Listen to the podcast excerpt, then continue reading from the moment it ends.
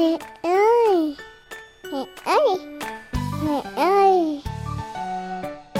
Eva làm mẹ. Nước súp ngọt vì tôm sú cùng sợi mì dai cắn tròn cho tôm Xin chào các mẹ. Ừ, bố Tôm và các mẹ biết không, với những quảng cáo vô cùng hấp dẫn và hình ảnh bắt mắt, sản phẩm mì ăn liền luôn thu hút sự chú ý của người tiêu dùng. Tuy nhiên mới đây, Quỹ Nhi đồng Liên Hợp Quốc thì đã công bố thông tin hàng triệu trẻ em ở Đông Nam Á bị suy dinh dưỡng do ăn mì ăn liền đấy. Ôi, thế à mày Tép? Bé Tôm nhà tôi ấy rất là thích ăn mì ăn liền đấy nhá, lúc nào cũng đòi ăn ấy. Không riêng gì bé Tôm đâu, mì ăn liền thì luôn là món khoái khẩu của trẻ con và cả người lớn. Mặc dù có nhiều thông tin cảnh báo lạm dụng mì ăn liền là không tốt cho sức khỏe, nhưng mà nhiều bố mẹ thì vẫn coi đây là giải pháp tiện lợi, đỡ mất công nấu nướng mà lại có đồ ăn nhanh cho trẻ đấy bố Tôm ạ. hầu như sáng nào cháu cũng ăn các cháu đều thích ăn mì tôm thường thường ngày ăn một bữa nếu hôm nào ấy thì thích là đòi thì ăn hai bữa Đó là thực đơn bữa sáng hàng ngày của các con chị Nguyễn Thị Lan quê ở Bắc Giang. Một gói mì tôm trần qua nước sôi rồi cho muối gia vị vào. Thế là chỉ mấy phút sau, chị đã có bát mì cho các con ăn để đi học. tại vì nó tiện ấy xong nó dễ ăn nấu cơm thì nó thường thường cơm sáng thì nó khô cháu chỉ ăn mỗi mì không thôi mà thịt to vào cháu không ăn Mì ăn liền cũng là món ăn ưa thích của các con chị Trần Thanh Hoa quê ở Bắc Ninh. Chỉ cần gói mì pha không với nước sôi hoặc trộn với nước sốt là các con của chị có thể ăn ngon lành. Thường là nó cũng không thích ăn với thịt hoặc với trứng đâu. Nên là chỉ pha không cho ăn cái khác thì như bản nhỏ này là cái gì cũng phải đút. Chỉ có mì tôm là không phải đút. Mì ăn liền giúp cho các bà mẹ đỡ mất thời gian chế biến món ăn cho trẻ. Tiện thì có tiện, nhưng nếu lạm dụng, ai dám chắc là không có hại cho sức khỏe của trẻ. Eva là mẹ. Nghe để hạnh phúc thêm tràn đầy. Nghe để yêu thương thêm trọn vẹn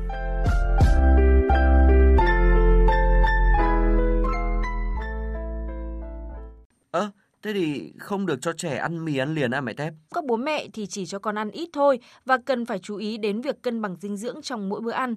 Chứ nếu mà chỉ cho trẻ ăn mì triền miên thì chắc chắn là con sẽ bị suy dinh dưỡng và còn dẫn đến nhiều hệ lụy khác đối với sức khỏe nữa đấy. À, vậy thì ờ, cho trẻ ăn miến liền như thế nào là hợp lý à mẹ Tép? Tiến sĩ bác sĩ Phạm Thị Thúy Hòa, Viện trưởng Viện Dinh dưỡng ứng dụng sẽ hướng dẫn các bố mẹ ngay sau đây. Thưa bác sĩ ạ, mì ăn liền thì rất là tiện lợi nhưng mà xin bà cho biết là vì sao Quỹ Nhi đồng Liên Hợp Quốc lại đưa ra cái cảnh báo là loại thực phẩm này chính là nguyên nhân dẫn đến suy dinh dưỡng ở trẻ em tại một số quốc gia Đông Nam Á. Về cái góc độ về dinh dưỡng, nhìn về phần thô thì chúng ta thấy là trong cái mì gồm có là vừa có tinh bột, vừa có chất béo và một phần nữa thì chúng ta cũng thấy nó đậm đậm. Thì cái độ mặn này là cũng là do cái việc đưa các cái muối vào để cho cái việc ăn cái miếng mì nó không nhạt nhẽo. Nhưng cái không được, cái thứ nhất là cái độ đậm đấy hơi cao so với cái nhu cầu cơ thể của chúng ta hàng ngày. Cái cơ thể của đứa trẻ là nó không hoàn thiện. Cho nên khi chúng ta cho em bé ăn mặn quá, nó làm cho cái việc thanh lọc cơ thể của nó rất kém. Và cái thứ hai nữa ấy, là nó vào thận vào gan, nó cũng làm cho cái chức năng của thận gan phải tăng lên. Và cái thứ ba nó là tiềm tàng của cái bệnh huyết áp cao sau này, bệnh thận sau này. Đấy chính là cái nguy hiểm cho em bé. Cái thứ hai là người ta không khuyến cáo là lấy dầu thực vật để chiên rán. Lý do là nếu mà dầu chiên nhiệt độ cao hơn cái nhiệt độ có thể của nó thì nó ra oxy hóa. Và đây chính là một trong những lý do tại sao các nhà sản xuất mì người ta cũng cho một chút cái chất chống oxy hóa đó vào trong cái mì. Cái chất chống oxy hóa này cũng là nhân tạo.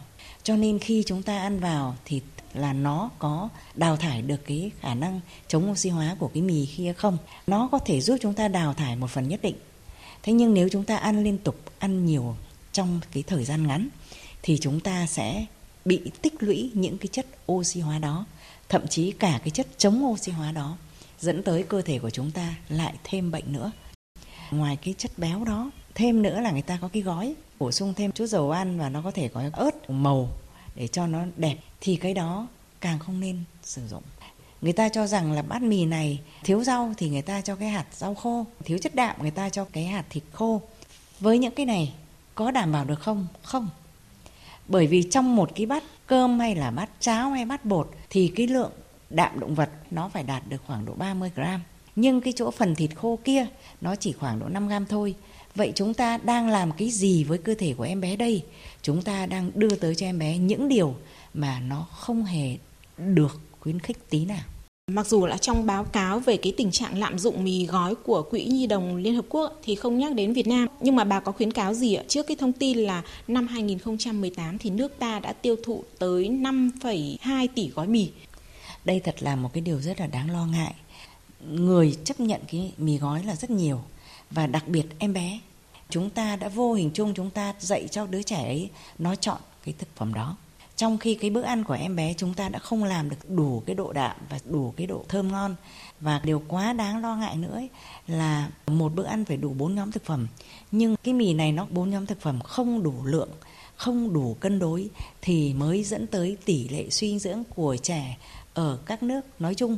Và Việt Nam của chúng ta đây cũng là một trong góp phần để làm cho trẻ suy dinh dưỡng.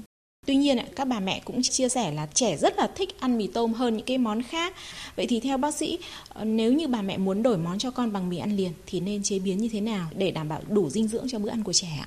Cái thế này là cái gọi là ép rồi. Cái bát mì đó ấy, là các bạn phải cho rau vào cho chúng tôi.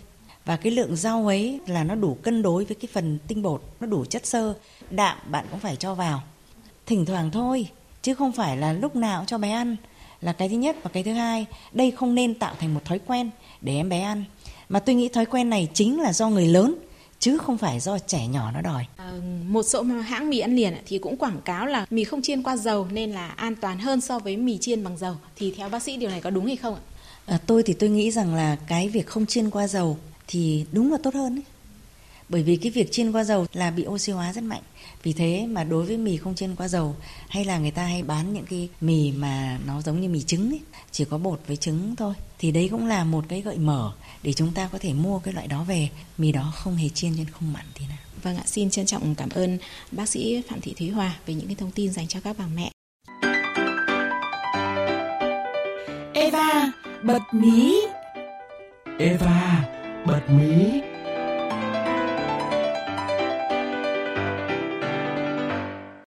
ra trộm theo tôi nghĩ là cũng đáng nói vì nếu không chữa trị kịp thời được các cháu thì cũng ảnh hưởng.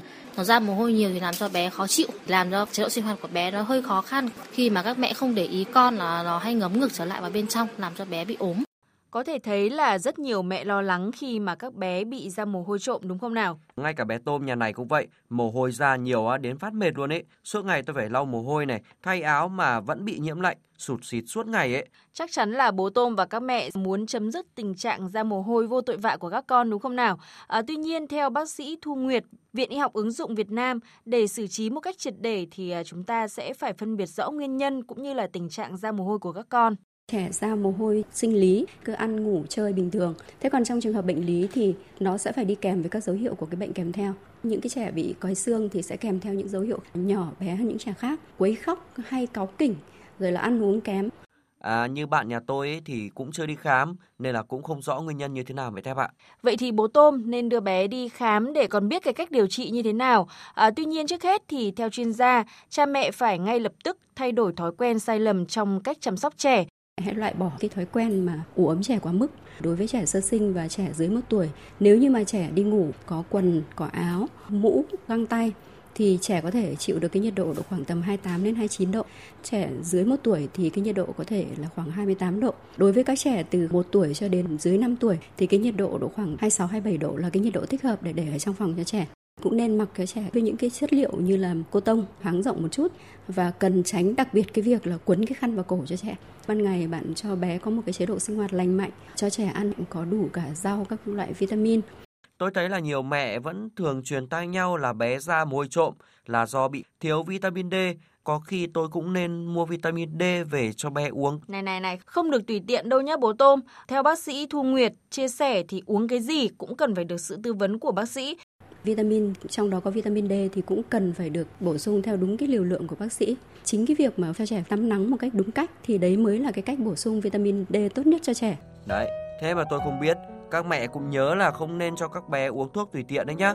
Nhất thiết là phải gặp bác sĩ thăm khám để được tư vấn cụ thể đấy. Đúng là như vậy đấy các mẹ. Hy vọng là những thông tin vừa rồi thì đã giúp các mẹ hiểu rõ hơn nguyên nhân cũng như là cách xử trí khi mà bé bị ra mồ hôi trộm.